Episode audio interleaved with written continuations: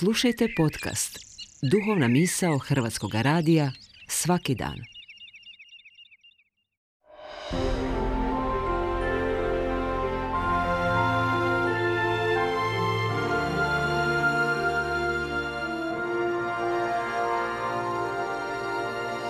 Duhovna misao.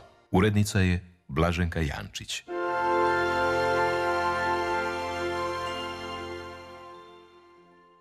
Govori protojerej Stavrofor Slobodan Lalić, paroh Zagrebački. Vjera apostolska. Apostoli su bili prvi učenici Hristovi, prvi hrišćani, koji su po daru i po zvanju, po Hristovom blagoslovu, nakon što su primili duha svetoga na dan pedesetnice, neustrašivo i nezaustavljivo krenuli po svijetu da propovjedaju ne sebe, ne svoje znanje i mudrost, već Isusa Hrista, bogočovjeka, na krstu raspetog i vaskrsloga.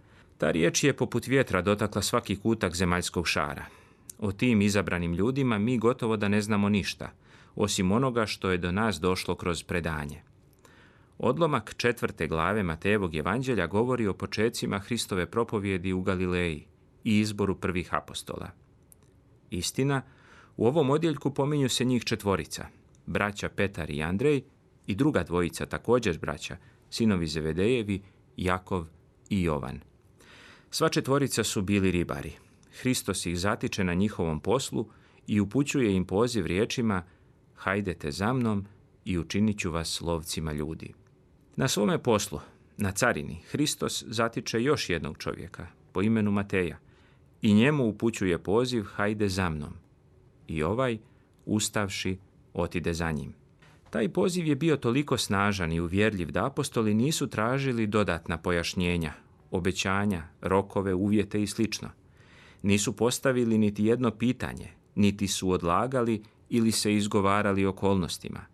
Tom pozivu nisu prethodila potonja čuda Hristova o kojima će se pričati širom Galileje. Za pretpostaviti je u srcima ovih ljudi da je postojala želja za gospodom, potreba za njime, pa i vjera u Boga, jer apostoli na ovaj poziv odgovaraju bez dvoumljenja. Takav biva susret sa gospodom. On čovjeka mijenja, preobražava. Sjetimo se kasnijeg izbora još jednog apostola. Fanatični gonitelj hrišćana Savle nakon susreta sa gospodom postaje Pavlom, nepokolebivim i požrtvovanim sljedbenikom Hristovim, apostolom naroda. Teško je dokučiti i sa sigurnošću riječima opisati taj jedinstveni, sasvim osobni događaj i doživljaj najdubljeg čovjekovog ja, koji čovjeka preporađa, mijenja iz korijena za novi, drugačiji život. Upravo ta vjera će apostolima dati odgovor na pitanje tko je Hristos.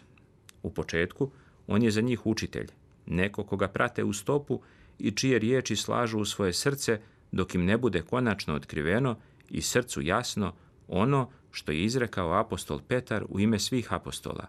Ti si Hristos, sin Boga živoga.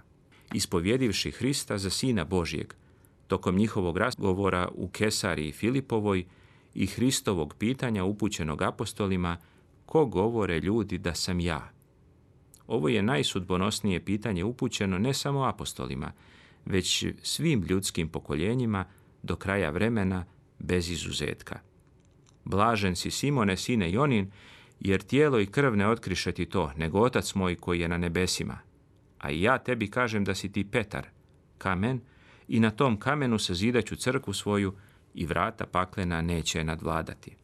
U pravom smislu krajugaoni kamen crkve jeste sam Hristos, a vjera u njega, vjera apostolska, postaje temelj duhovnog zdanja, čije ime je crkva, jer temelja drugoga niko ne može postaviti osim postojećeg, koji je Isus Hristos, kako govori apostol Pavle. Ovih dana nakon višetjednog perioda apostolskog posta u crkvi pravoslavnoj molitveno proslavljamo apostole Petra i Pavla, prvovrhovne apostole, apostole Vaseljene, proslavljamo sabor Hristovih učenika, najsavršenijih hristonosaca koji Hristom žive, Hristom misle, Hristom osjećaju, a što najvjernije potvrđuju riječi apostola Pavla koji kaže ne živim više ja, nego Hristos u meni.